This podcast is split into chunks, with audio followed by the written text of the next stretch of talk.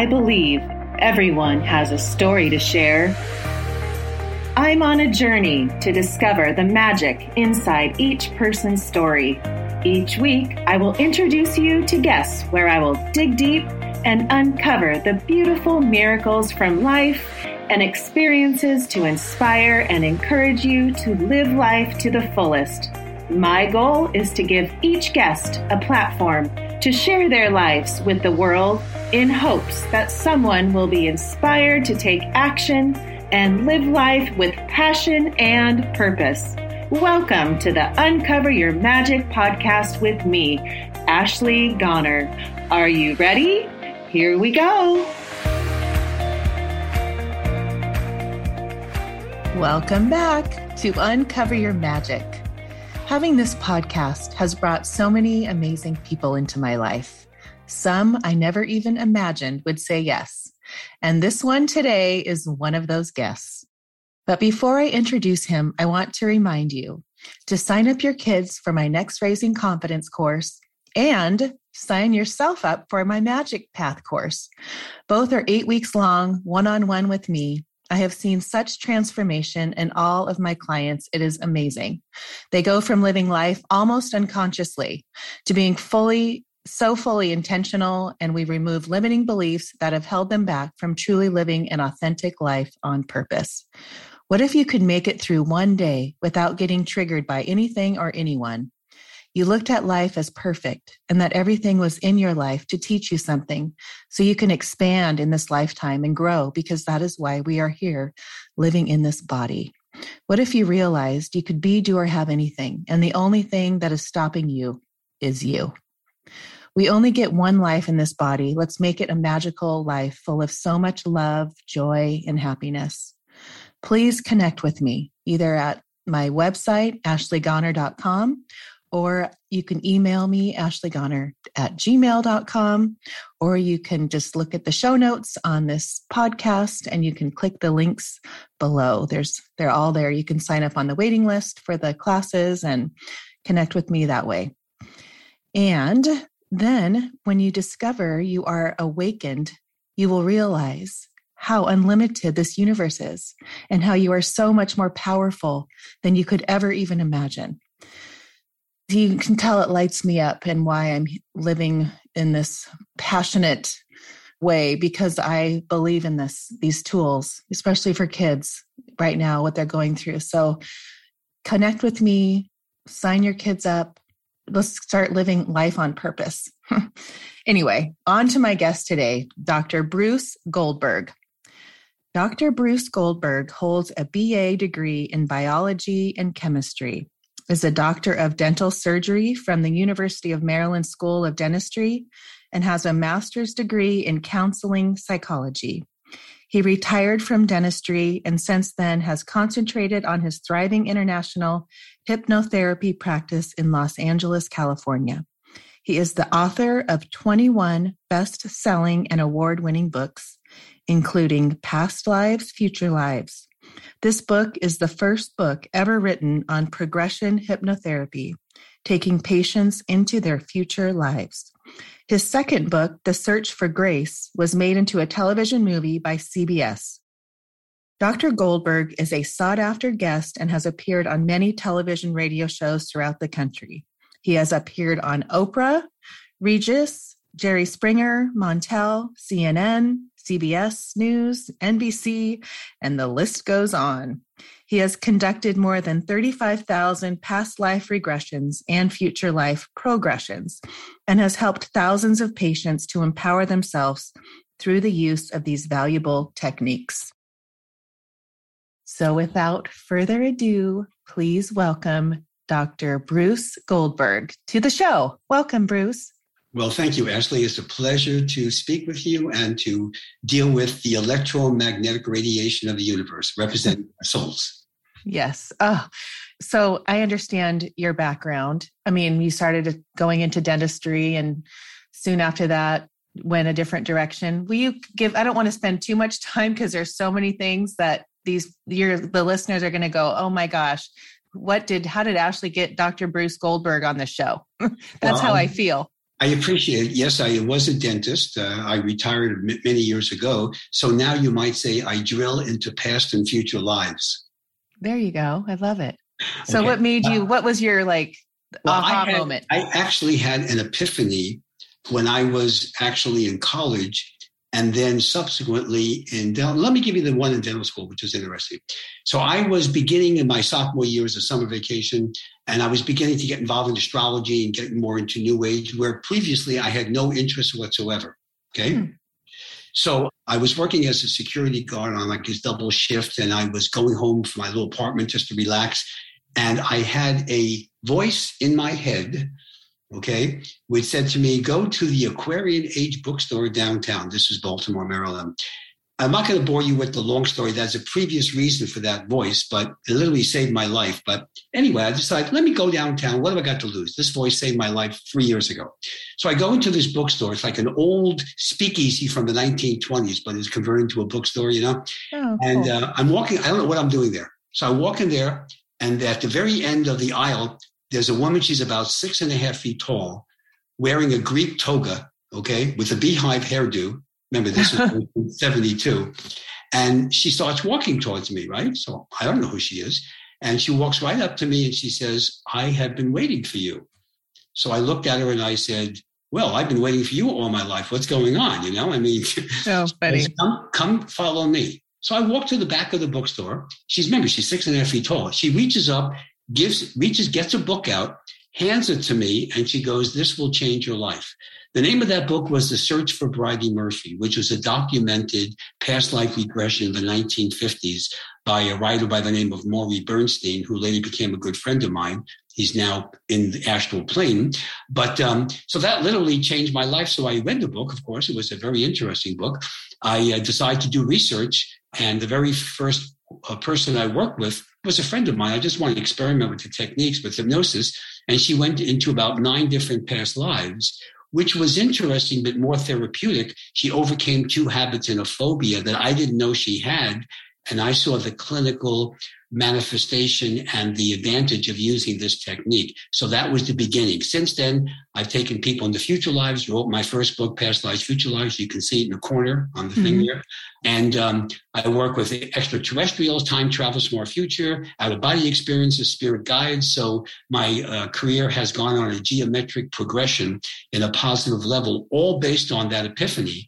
And so therefore, that literally changed my life. And when I practiced dentistry, it was only part-time for a few years, about 12 years altogether. Full-time practice was this hypnotherapy practice. When I moved to Los Angeles back in 1989, then, of course, I retired from dentistry, and this has been my full-time practice since then. And for the benefit of your audience, they may be familiar with this. One of my cases was a documented case of reincarnation based on my second book called The Search for Grace, which was made into a CBS movie. And this was a case that was documented by the network, not by me. So this is a fully validated, one of the most documented cases of reincarnation of a woman who was obsessively attracted to a man who tried to murder her on 3 occasions, and she couldn't break up with him. As it turns out, she was reincarnated with this gentleman, I use the term loosely for gentleman, 20 times in 46 lives, and he murdered her every single time. And he would have done that again had we not gone through the cycle here and used my very famous superconscious mind tap technique, which is a way of raising consciousness by connecting with the higher self to help it to break this very obsessive compulsive pattern. Right. Okay. Now let's go back and dissect that. So explain higher self connecting to your superconscious mind. Okay, so this is a technique I developed back in 1977, and it's called the superconscious mind tap. So let me give you a little bit of the science, and I'll give you the metaphysics. The soul or subconscious mind, which the East Indians will call the prana, the Chinese call the chi, the Japanese call the ki, they're all the same. So what is it scientifically? We have evidence of that, thanks to Stanford University, London, and many other places. The soul is electromagnetic radiation, equivalent to this computer signal, or a TV signal, or radio, or a cell phone. They're all electromagnetic radiation. In fact, most radiation in the universe is electromagnetic. It's harmless. You're not going to turn red and light up a room by listening to your cell phone, okay? So electromagnetic radiation is the soul. Okay, the problem with that is the soul is compromised. We all have a karmic cycle. We're here to improve and to perfect ourselves so we can eventually ascend and join the God energy complex and what I call the God plane, so to speak, using my dimensional mentality. Now, the higher self is given to us as it comes from the God energy complex. So it's like an agent of God. It's not an angel. It's a separate division of the God energy, which is perfect. So you can access your higher self if you're trained properly. Now, the higher self, because it's perfect and because the universal law states that you can never lower the soul's energy, no matter what you do, you can't lower the higher self's perfect energy by contacting it, but you can raise the soul's energy to a higher level. So it's like an energy immune system. Once you connect with your higher self, you can make yourself immune to issues and techniques or tendencies which you were previously vulnerable to, like habits, phobias, meeting the wrong person, obsessive compulsive behavior, gambling too much, sexaholism, whatever is causing you to have problems in life. Those are issues or symptoms that you can rise above by connecting with the higher self. And eventually you'll merge with your higher self, and that's where ascension is. I thought was so fascinating is when you say you can never descend, your energy cannot descend, but your energy ascends. So what do you do to get your energy to keep ascending? Okay, so let me tell you why you can't descend. The reason why you can't descend, it's impossible unless your name is Buddha to ascend in one lifetime. So if you, for example, let's say you're from using a 0 to 100 scale, let's say your higher self is 100. And let's say when you start off in your first life, you're a 0. Okay. So let's say right now you're a 30, okay, going up the scale, okay? A blonde 30 in your case, okay? Okay. Okay. So by the time you cross into spirit, if you go back to ground zero again, you will never be able to ascend because you can't ascend in one life. Our species, Homo sapiens sapien, has a pretty nasty background. We're the only Homo species around because we knocked off the other three over the last 20 to 300,000 years ago. So basically, the universe is saying, look, our species needs a lot of help. We have a lot of negative tendencies. So the reason why you can't lower the energy is because you'll never ascend if you do that. So if you wind up at the end of this life as a 40, when you reincarnate in your next life, you'll be a 40 again and then go up from there. Okay.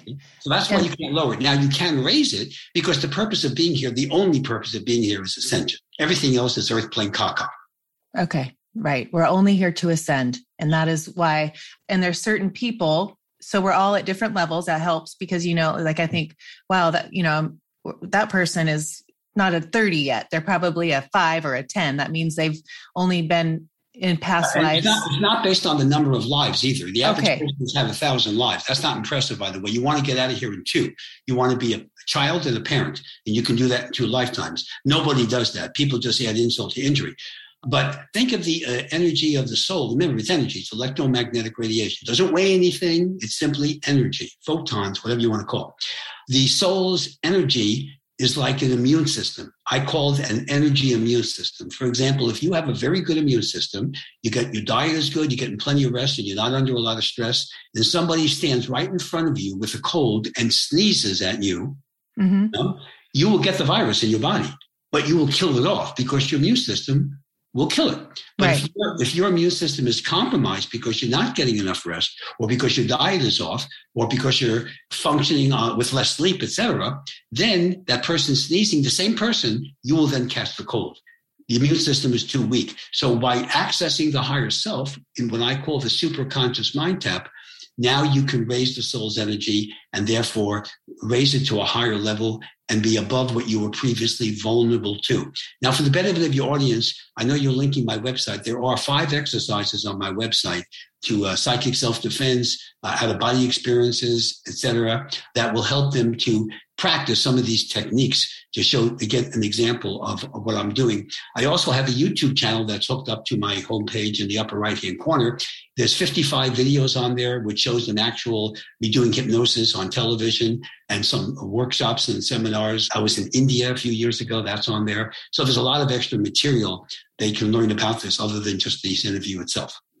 But people come to you with like phobias or unexplained different issues that they have to go through that they want to get to the root of it. And that's what you go through. That's the hypnosis Right. So let me show you how the space-time continuum in quantum mechanics or quantum physics, as it's known on the labor market, is relevant here. So people always assume, incorrectly, by the way, that everything has a past cause to it. Okay, well, that's not true. And I'll tell you why.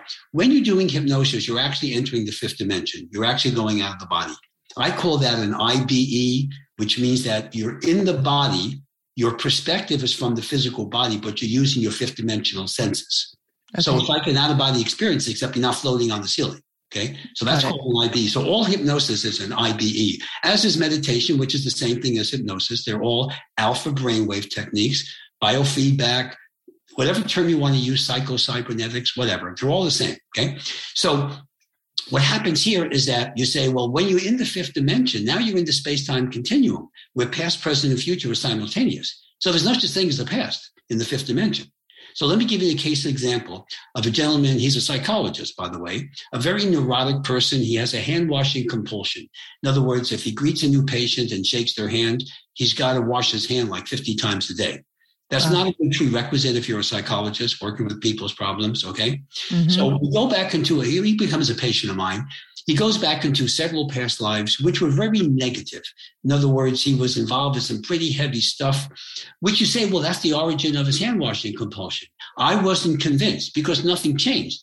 Then I decided to take him into the origin. That's the way I gave the instruction. I didn't say go back. I said go to the origin. He went into the year 2088.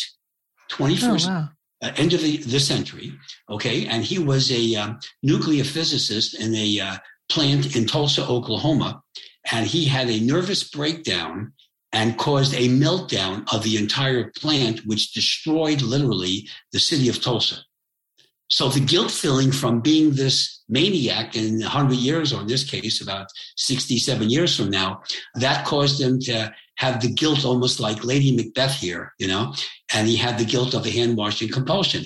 Fortunately, to solve the case, I was able to take him into parallel universes in which he was a scientist and a physicist without the psychological problems and did not contaminate Tulsa, Oklahoma, and carried that healing back to his current life. And he was removed or cured from the hand-washing compulsion. But that was a future life. That was the issue. Now, I'll tell you something that your fans do know, okay? Jerry Springer. Yes. Now, I had the pleasure of interviewing with Jerry on his show years ago, and he went into a past life. I don't want to bore you with that one. The future life is relevant because Jerry has aquaphobia and hydrophobia. In other words, he goes to a country club. He goes up to the high board. He's freaked out now because he's afraid of heights. He's afraid of water. So Where did this come from? It wasn't from the past.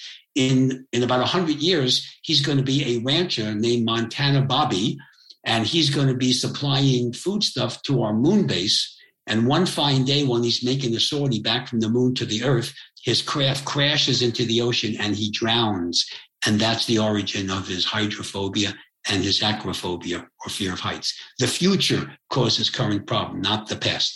I need you to explain how the nature of time, when you describe it like a helicopter is looking at a freeway. Will you describe it? So this is my famous helicopter analogy. So let's say you're on a freeway, whatever city you live in, and you're in a helicopter that's a couple of hundred feet above the freeway, like when they do traffic reports. They do that, you know, in most cities. So you have a cell phone, and directly below you is a car. That is your present. You can see the car, right? Now, 5 miles behind the car that's directly below you, there's another car with a cell phone that you have access to. And there's 5 miles in front of the car that's directly below you. There's a car that has a cell phone. These cars cannot see each other. You cannot see a car 5 miles before you or behind you on the freeway. But the helicopter, because it's above the freeway, can see all three cars simultaneously. That is an example of a space-time continuum. I'm understanding that time is linear. Well, our perception of time is not linear. Time is space-time continuum. See, this is where Einstein had a big problem. He tried to do the grand unified theory to marry the quantum world, where time is simultaneous, to the macro world, where we make up our linear time. But in the subatomic world, photons and electrons, et cetera, and the fifth dimension, which is anything beyond the Earth plane, time is simultaneous. And we know that. We can prove that. Right. when you talk about your family and your kids, and we're all like in the soul family, we're all part of like people in your life that make a difference, like friends that are. We call this group karma. So people that are significant to you, they don't have to be a family member. They could be a business partner. They could be just a good friend. They could be a mentor, a professor, or somebody else, whatever. These people reincarnate usually in groups of about a dozen lives, and you're supposed to work out things. So remember, there's no such thing as karmic incest. So your father in a past life could be your brother or your mother in your current life. You understand? So your mother in your current life could have been your lover in a past life. There's no karmic incest. The soul doesn't have sex. So these people reincarnate with you in various roles to learn lessons. Everything is based upon learning lessons. This is known as the schoolhouse theory. Okay. So then when it's time for us to leave, we pass on.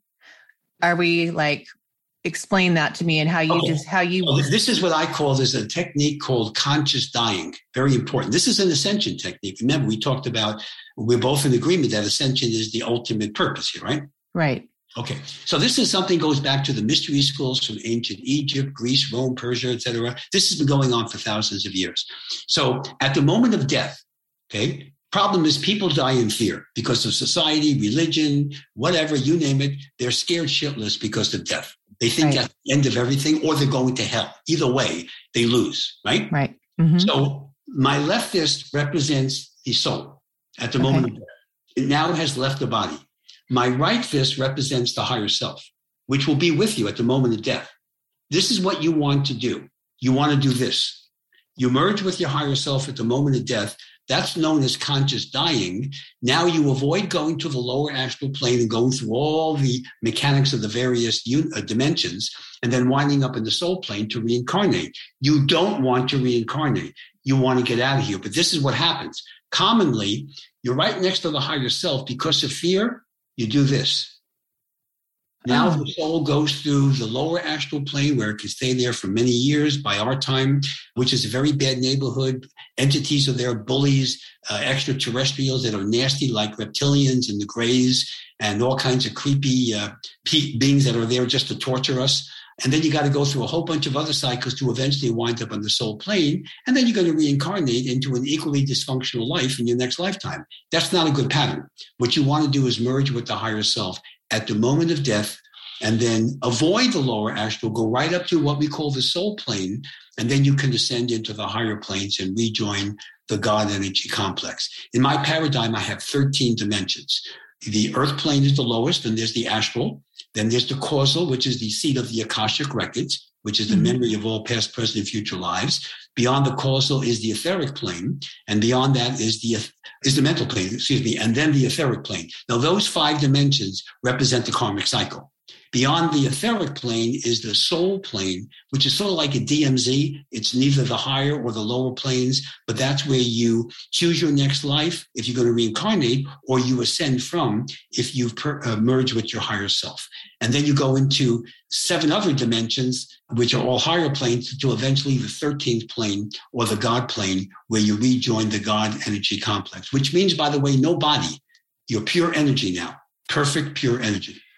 And why, when you describe it with the two fists and you want the soul to grab onto the higher self, why would someone not do that? Well, because they don't know, because they're living in fear.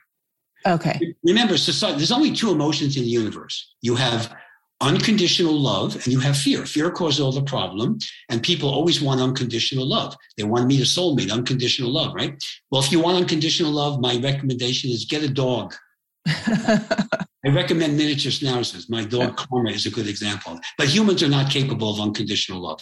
There's always a self-interest. So, yeah, of course, logically, people shouldn't kill people. They shouldn't rape women or kill babies. They shouldn't do terrorism. But logic doesn't fit into the emotional aspect where people do stupid things or they just ignore. And by the way, these universal laws I'm reporting about are not known by most people.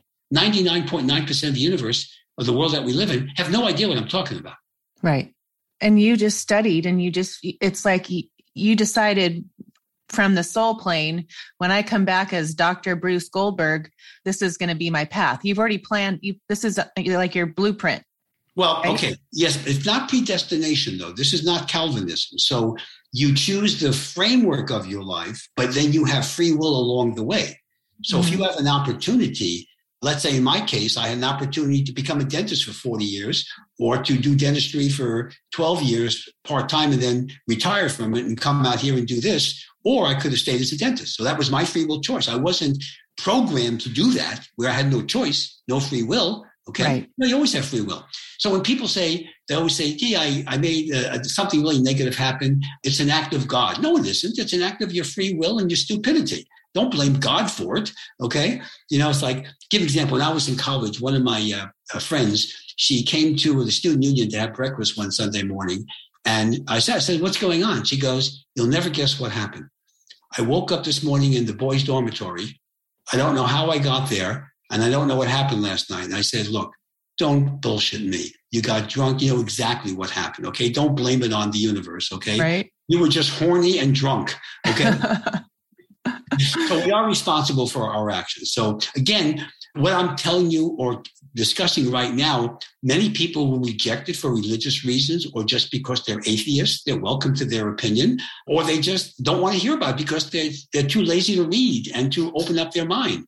I obviously did. And I've written 21 books to show that, by the way. And by the way, for the benefit of your audience too, they go to my homepage. I do a webinar at the second Sunday of the month on a different topic, a metaphysical topic, and I include group hypnosis there so they can actually experience the hypnosis techniques I deal with as a result of dealing with that particular topic. So they can feel that in the homepage. Oh, I love that. I want to talk about teleportation and how when I was listening to one about when I want you to tell the story of the Jamaica trip, and I want you to tell the story about that date, about having that piece of paper that you wrote. Let's talk about the date first, okay? Okay, we'll talk about the date. I was a young budding dentist. This was around 1976 or 7 or so. And I met this young lady. She was about, 20 years old, a college student. So she's over my apartment. And I was this was 77 because that's when I developed progression. So I had just developed the progression technique. So I wanted to see how my date was going to come out, right? You know, right? Got that? So I do a hypnotic exercise and I see her sitting on my couch. And we're having a conversation, and she's speaking to me, but she says a very interesting expression, one that is not common to people, right? It's not unusual, but that's her personality. So I wrote down what she said in this progression. Remember, it hadn't happened yet by our Earth time mentality. Folded it into a piece of paper in quarters, put it on my coffee table. Now we fast forward to the day we go out to a movie or something. She comes back to my apartment, sitting on the couch in her millennialness, as I call that. And she says to me, we start talking, and she says to me, we back and forth. And finally, she says the expression. And I said, stop. She goes, what, did I do something wrong? And I said, no, could you just repeat what you just said to me? She goes, okay. And she says the expression. I said, now look at the coffee table. She goes, what am I looking at? I said, see that piece of paper there? She goes, yeah. Unfold it and read it. Well, she freaked out. I'm sure she did. Well, this was black magic. Remember, I was dealing with hypnosis. This is Baltimore, Maryland. This is a redneck city in the 1970s, okay? You know what I mean? This is not a metaphysical vortex. This is San Francisco, okay? So she said, oh, my God, am I losing my soul? And she just ran out of the apartment. So this is how not to do a date, just for you out there, you guys out there. Okay. Now, the one about Jamaica is interesting. This was a few years later. It was the end of December. And I was watching a football playoff game, and Baltimore, Maryland gets really cold in the wintertime. I mean, this must have been like 2 degrees outside. Mm-hmm. And I had a patient, this is a Sunday now, I had a patient coming in on Monday, so I couldn't go anywhere. And I was thinking about the best vacation I've ever had in my entire life, which is Montego Bay, Jamaica, which I had done a few years before. But of course, I'm in Baltimore, and it's freezing outside. And so I said, I want to go to Jamaica. Well, I can't just book a flight. I've got to be here, right? So I changed my clothes. And I had 3 dogs at the time. I changed into my bathing suit with my little Zoris, my little radio, little portable radio, my copper tone, and the beach towel, and my sunglasses, right? So my dogs will look, and I'm lying on the couch, and my dogs are looking at me like, what is going on here? What are you, crazy? So I do my hypnosis technique. This is teleportation.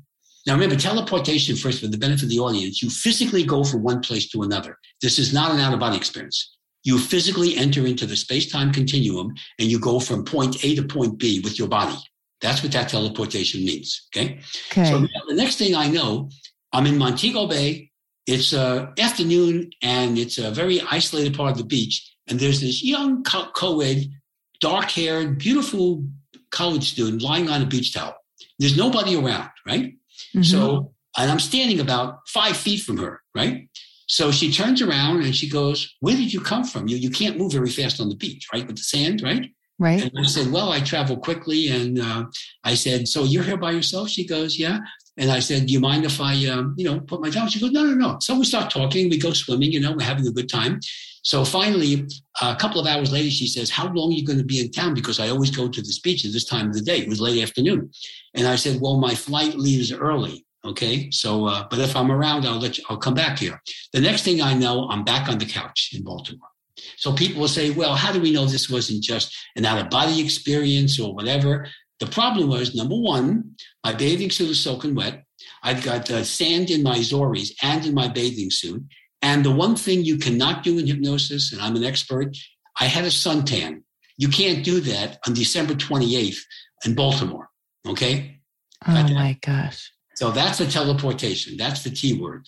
Now, other people have done that. I've trained people to do it. By the way, those people that are interested in teleportation, my most current book, Exploring the Fifth Dimension, which they can see in my homepage, if they order it from my site and they mention the show, I will include a fifth dimensional travel exercise, a CD. They can do hypnosis and go out of the body and do the techniques that we're talking about. So that special offer is based on the podcast. Just mention the show and you will get the free CD for those people. Okay. Oh, great. Thank you. So explain that. So your body left the couch? Yeah, my body went into a tear in the fabric of space-time. We call that like a wormhole, and zipped to Montego Bay. Oh, my gosh. There are many cases. By the way, there are many cases of documented teleportation. Most of the countries that are involved are Argentina and England for some reason.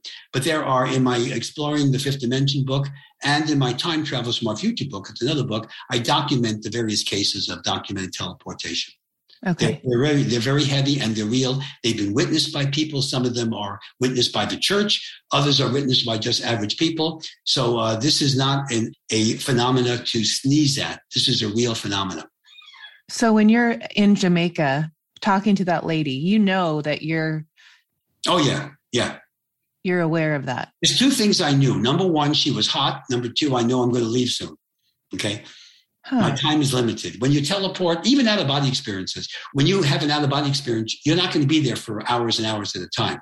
Your duration is very short. You're going to zip back to the physical body. Why? Well, it's just the way the universe works. The universe doesn't want us to be out of the body for like a week. It's a problem, okay? First of all, the body is unprotected, technically. Not so much for psychic attack, but if you're out of the body and you're driving a car, mm-hmm. Cut you off from the freeway, and meanwhile, you're in the astral plane, not a good concept. Okay, so what if you are driving and you go to Jamaica? You're still going to come back with a tan? Oh, yeah. It doesn't matter where you start from. It's where you end up as. If I'm in the Fortress of Solitude with Superman, okay, where it's like all icicles, and I decide to teleport to Jamaica or to any other island environment, I'm going to get a suntan. Okay.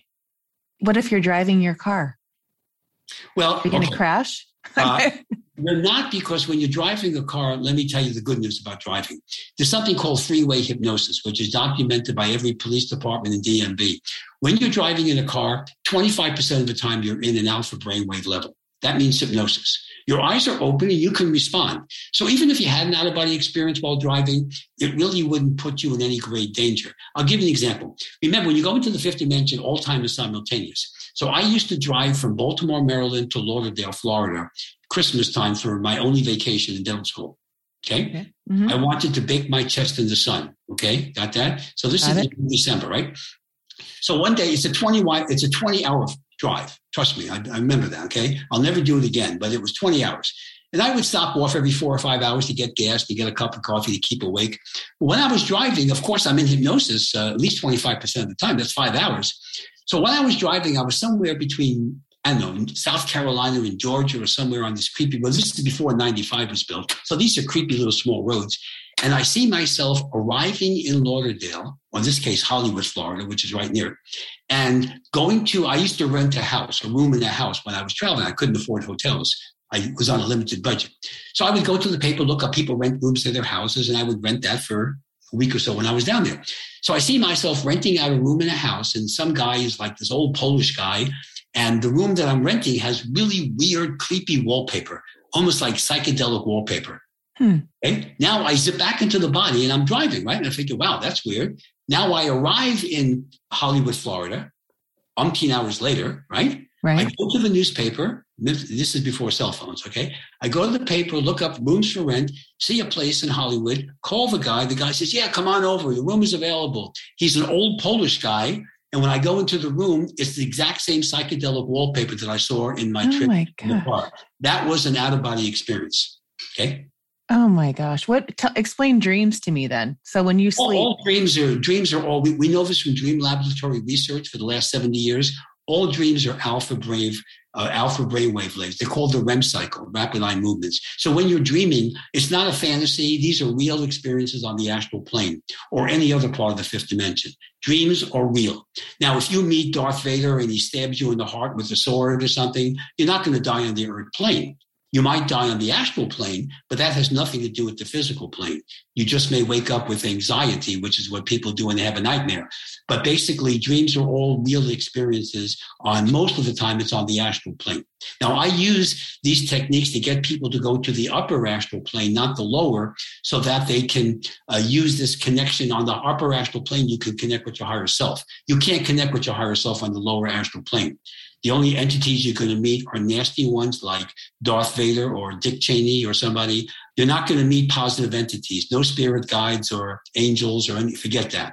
By the way, what a technique I use is I train people to build what I call a sanctuary on the upper astral plane. It's like a conference room where you can attract your higher self, and your higher self is the one that brings in spirit guides. Okay?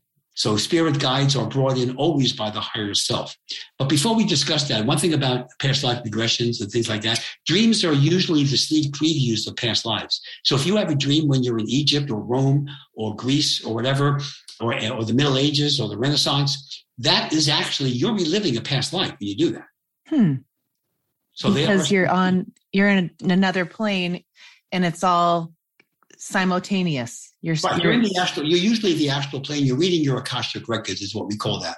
So when I work with my patients, let me give you the benefits of why doing this has benefits other than just intellectual curiosity, because I'm not big on that. I don't really care about intellectual curiosity. That's fine. But the benefits clinically are you remove the fear of death because you realize you're going to have a future life. That's a biggie. That's called thanaphobia, by the way.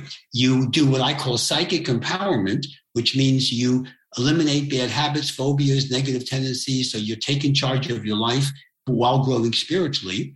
And thirdly, you're able to access your higher self so you can perceive your future of this life, which I call age progression, or future lives, which I call future life progression. So those advantages are, to me, very significant in reference to doing these techniques. So now the spirit guides, I do want to discuss that for a moment. When you're in the upper astral plane, in the sanctuary, as I call that, your higher self is now going to be brought in, and it's going to say, okay, you need something. If you have a biological issue, it's going to bring in what we call a chemist guide. So if you have a medical problem, those are the guys. They're all specialists. You can bring in the doctor, which deals with the mental or emotional healing. We call that the doctor's spirit guide. You can bring in a message guide used to develop our psychic gifts. If you want to develop your third eye or telepathy, teleportation, out-of-body experience, etc., you can meet what we call gatekeepers, which are spirits or spirit guides that allow you to have spiritual protection and to keep negative entities and evil forces away from you. So these spirit guides are like specialists in medicine. You have, ear doctors, kidney specialists, etc. The spirit guides are specialists in their own right. But remember, they're all brought in by your higher self. So one of the reasons why I love the concept of my superconscious mind tap is because I'm training people to meet their higher self, and the higher self is what is going to bring in the spirit guides. Now, you say, well, if you meet a spirit guide and what you think is a spirit guide, how do you know it's a spirit guide, not a lower astral entity? It's a very important question because you could be on the lower astral plane, which in the beginning looks like the upper astral. As time goes on, you're going to see the creepy entities that come in there, okay? Mm-hmm. But in the beginning, it looks normal. Well, first of all, a spirit guide is always going to give you unconditional love. You're never going to have any fear or negative emotion. A lower astral will be self-serving, will use foul language, will try to manipulate you. It'll be like a cult leader. Wow. Ignore everyone else but me, and it will be blasphemous towards God and towards anything on the earth plane. It will, as a result of contact with the lower astral, you're going to have bad luck, nightmares, headaches, all kinds of problems. The spirit guide is the opposite. It will just benefit you. It will not tell you what to do. It will not interfere with your free will. It will just advise you and give you unconditional love at all times. So that's how you tell whether you're with, it's your emotions. How do you feel emotionally? If you feel good or neutral, spirit guide. If you feel fear, intimidated, uncomfortable in any way, it's the lower astral. So you want to just dismiss it and say, take a walk into your spiritual hairpiece floats, and they will leave. Huh. When you think of, like, with that, if someone is surrounded by that kind of energy, are they lower on the lives? Are they lower numbered? Well, they could just have a bad day. I mean, you know, you could have a very spiritual person and have a lower astral experience. That doesn't mean that they're low on the level. So spirit guide contact has a lot of advantages. One, you always want to bring in the spirit guides because, like I say, they're specialists. You're going to develop your psychic abilities, number one. That's what the gatekeepers will do. You're going to increase your ability to love yourself as well as others. Very important concept. There's a lot less love in this world than I'd like to see. Okay. Mm-hmm. Remember, unconditional love is the main motion of the universe. You can establish contact with your masters and guides as well as your higher self, of course. You can meet a soulmate, overcome habits, phobias. You can see into the future, eliminate the fear of death. You can learn your own karmic purpose is why you're here. You can establish or access the wisdom of the ancients. These are like the ascended masters. There's like supposedly 144,000 ascended masters. These are beings that are like angels in a way, and you can access their knowledge and wisdom, which will help you in your own growth and development as a soul. So all these are possible and probable once you connect with your higher self. And when I work with my patients, and on my website, there's also a psychic protection from negativity exercise, which will surround you not just with the white light, but there are other techniques that will balance your higher chakras, and it will connect you to the higher self. Now, one thing your listeners may not know, and I have a problem in this field because I don't know why this is not universal. Well, among my colleagues, not among the population. They may not know this. I can understand that. But I do have a problem with my colleagues. They'll talk about the white light. You know, you're protected by the light, surrounded by the light. But no one ever defines what the light is. Mm-hmm. It's not complicated, folks. It's the higher self. Okay. That's the way it commonly represents itself. Oh, I love why that. Isn't that taught by people? It isn't. I don't know why, but I teach it, of course. I'm not the only one, but majority don't. They just simply say, oh, it's the white light. Don't worry about it. So either they don't know it's the higher self, which is ignorance, which is a problem, or they're just hiding it for some reason. I don't understand why, unless they want you to be codependent on them, which is a no-no, which is a red flag. It's the higher self. So I always encourage people to do a lot of reading, not just my books. I've got 21 of them, but there are many other books out there and podcasts and things. Always keep your mind open, explore other mentalities. I'm not trying to dictate the rules of the universe. I'm just going from my 50 years in this field and to help elucidate people's idea towards spirituality. When you on the ranking of a 0 to 100 and you've gone, you know, you're at 100 now and you decide I'm not coming back to this plane. Right. So you can be, this is called the Buddha complex. You can stay as a spirit guide yourself because you're perfect and you can help others. Or that means you're going to hang out the soul plane and then come back down to the earth plane. Or you can now go to the soul plane and say, okay, God energy complex, get my room ready. I'm ready to come. And then now you're going to leave your physical body or your spiritual body behind now. Now you're going to be pure energy. And you're going to go into the higher planes, which you can call heaven, nirvana, where there's no victims, no perpetrators. Everything is perfect. It's the ultimate of ultimate perfection. And then you go through the 7th, 8th, 9th, 10th, 11th, 12th plane, and then eventually into the 13th plane, where you re-merge with the God energy complex. Why wouldn't everyone want to do that? everybody should want to do, but they don't know because religion tells them you can't do it unless you believe in Jesus or swing a chicken over your head on a Friday night if you're a shaman, okay? You know, whatever. It's funny. I was on the air one time with my good friend George Norrie, and a guy calls in from North Carolina, and he's a professor of theology, right? Mm-hmm. So he looks at me and he says, you know, doctor, he says, I know who you are, because we were discussing my book, Past Lives, Future Lives. He says, I think you're the cousin of the devil. So I said, you know, professor, you really pissed me off. I'm a New Yorker. I don't take any crap from people. You know why you pissed me off?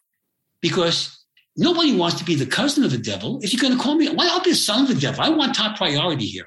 I want top publicity, okay? So George is laughing now, right? Okay, so he knows I'm going to go after this guy. I said, so, okay, professor, you're a professor of theology. I have a background in theology. So what do we have, about 3,000 religions on this planet today? He says, no, actually, it's 4,500. I said, well, thank you for correcting me. 4,500 religions. Most people don't know more than five, I'm sure. And I said, let me guess, you're a Southern Baptist, right? He said, you got that right. And I said, let me guess, the Southern Baptists are the only true religion in the world. He says, praise the Lord. And I said, no, you asshole. That's why we have terrorism today. It's because of narrow-minded, bigoted idiots like yourself trying to play games with people and trying to make them feel guilty because they don't believe in your theology, which has a lot to be desired to be proven. Okay? You got that? And he said to me, he goes, you don't believe in God. I said, no, I believe in God. I'm a monotheist. I just don't believe in your God. Right. My God doesn't smite people down or have a favorite son or a favorite country, okay, or favorite people. Okay, I believe in perfect energy where we all have the ability to perfect ourselves. That's monotheism in the ultimate form. But my point is that you see the problem here? People, I'm sure he's got a ministry. I'm sure he's got a bunch of minions that he preaches to and scares the shit out of every Sunday and gets their tax-free dollars, okay? I got a problem with that. To me, I'm not against capitalism. I believe I wrote a book called Karmic Capitalism, okay, which is attaining abundance while growing spiritually. I just don't like brainwashing people, lying to them, or making them feel guilty and negative. I got a real problem with that. My work is based upon positivity, getting as close as possible to unconditional love, and facilitating ascension. Anything else to me, I have zero interest in. Mm-hmm. Oh, yes, I am with you. When you go, and when you pass on, do you feel like this is the last life you're going to live? Teleported? Well, I work towards my own ascension. I have done future life progressions. I don't have to have those future lives. If I do this correctly at the moment of death and merge with my higher self, then those future lives will be irrelevant. But if I do have a future life, they're going to be pretty cool. Okay. Because you've seen them. Yeah, I have seen them. I've seen the three of my future lives, if I want to have those. By the way, there's something for your audience. Let's say somebody has problems they cannot solve. Maybe they have an incurable disease. They lost an arm, a leg.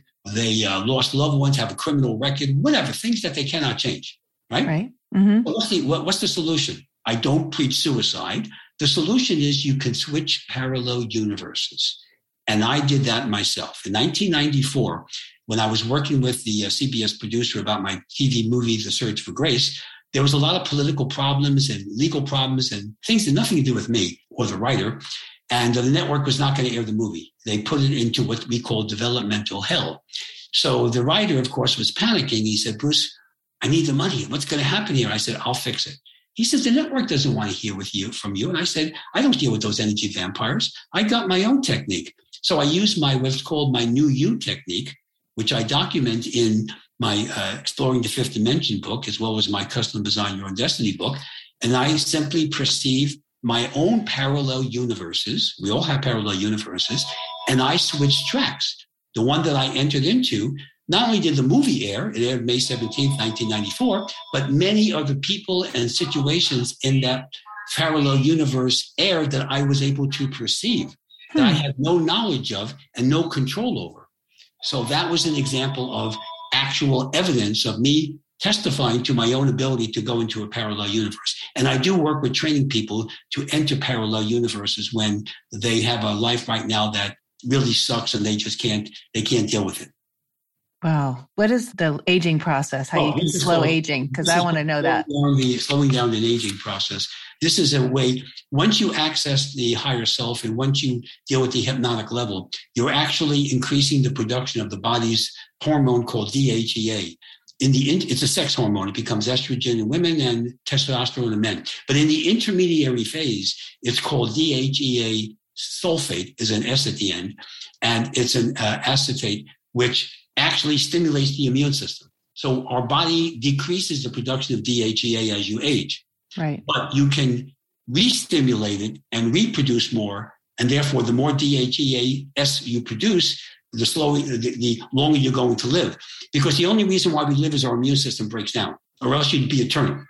Like a single-celled organism, like an amoeba or paramecium living in the water, if we don't contaminate the water, it lives eternally. Mm-hmm. Okay? It's only one cell, and it's not married, It's like, you know what I mean? Right. Oh. But how am I going to make more DHEA? By using self-hypnosis with the techniques. I have a CD called Slowing Down the Aging Process, which specifically connects you to the higher self with specific techniques on there for the body to build up DHEA, which is produced by the adrenal glands and the gonads. And there's medical studies in my book called Look Younger, Live Longer. I quote the medical research, biochemical research, to show that when you enter into an alpha level of hypnosis or meditation, you actually produce more DHEA. You stimulate that. We have biochemical evidence of that. So there's science to support the whole approach. What, on a daily basis for you, do you meditate? See, when people use the word meditation, they don't realize that they're not correct. Meditation, if you were to study the East India literature, you have to go through a lot of gyrations and procedures and techniques to meditate. You also have to clear your mind of all thoughts. And I've been involved in this field for nearly 50 years. I can't do that. Okay, so what they're doing is actually self-hypnosis, which is okay. It's just not meditation. I know meditation sounds cool, but you're not doing it. Okay, you're doing self-hypnosis. And what if you're laying there listening to something, self-guided meditation? That's still... Well, it's fine. Okay, you can listen to the meditation and you can be in an alpha brainwave, but if you were determined to label that as meditation, okay, it's incorrect because of the definition of what meditation is. Okay. I'm going by the Vedas, the Puranas, the East Indian literature.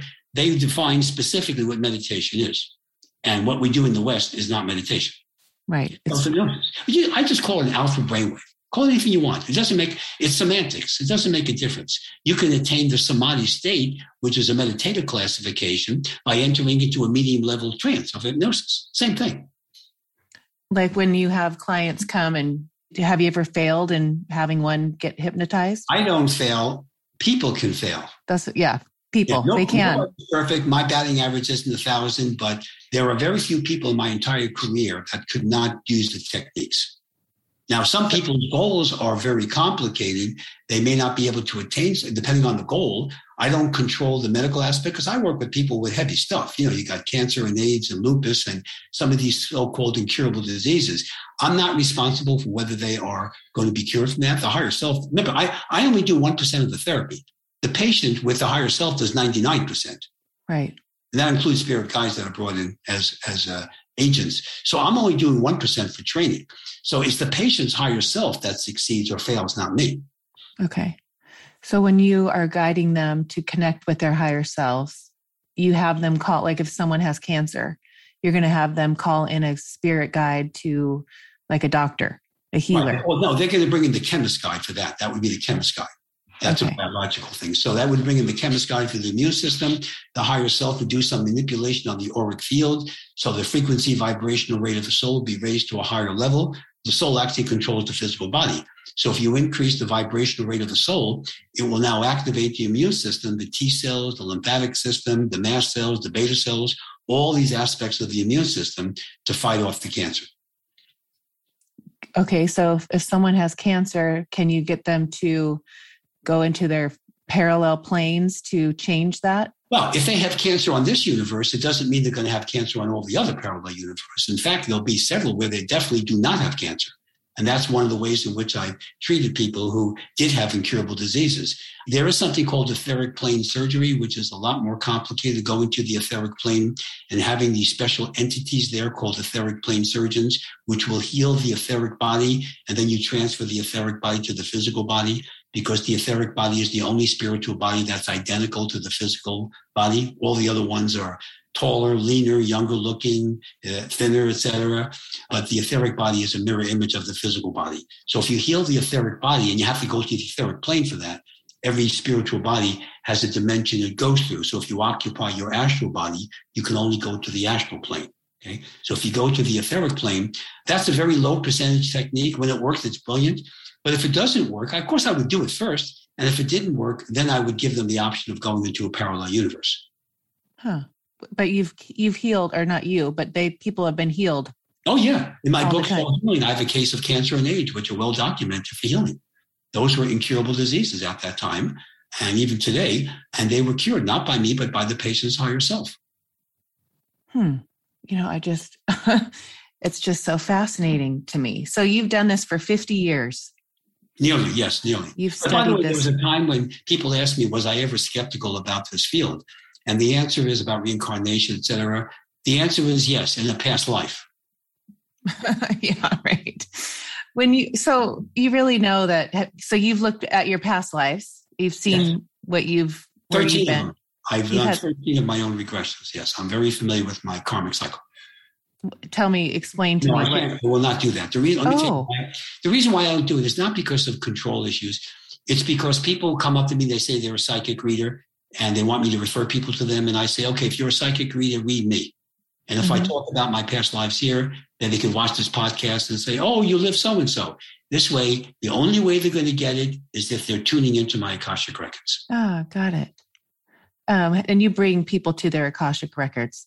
Yeah, I train them. That's very simple to do, actually. Once they go into the fifth dimension, even though the Akashic records are technically stored on the causal plane, which is beyond the astral plane, you can access the causal plane on any dimension, even the earth plane.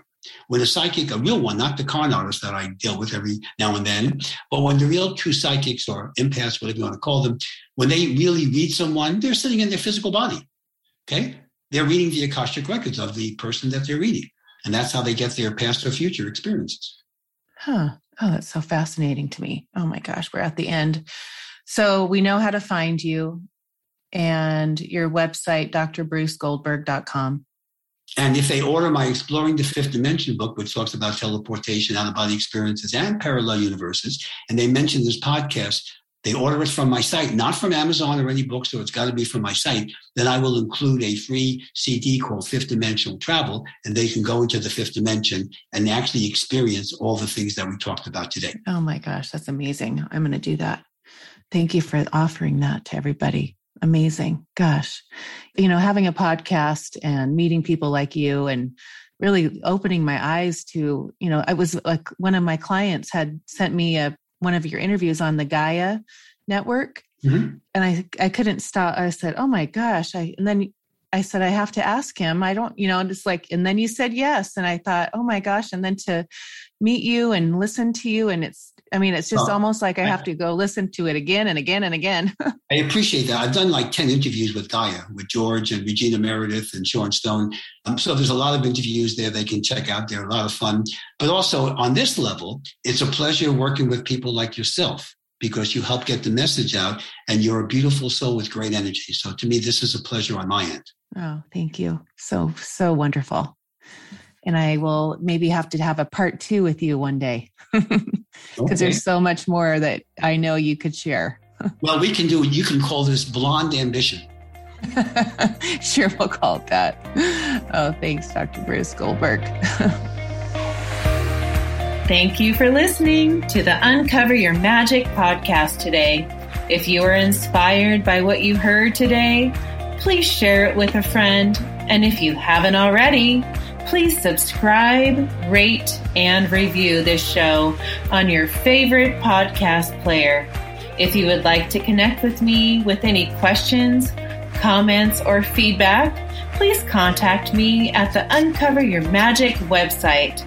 Thank you so much for listening, and don't forget, always look for the magic.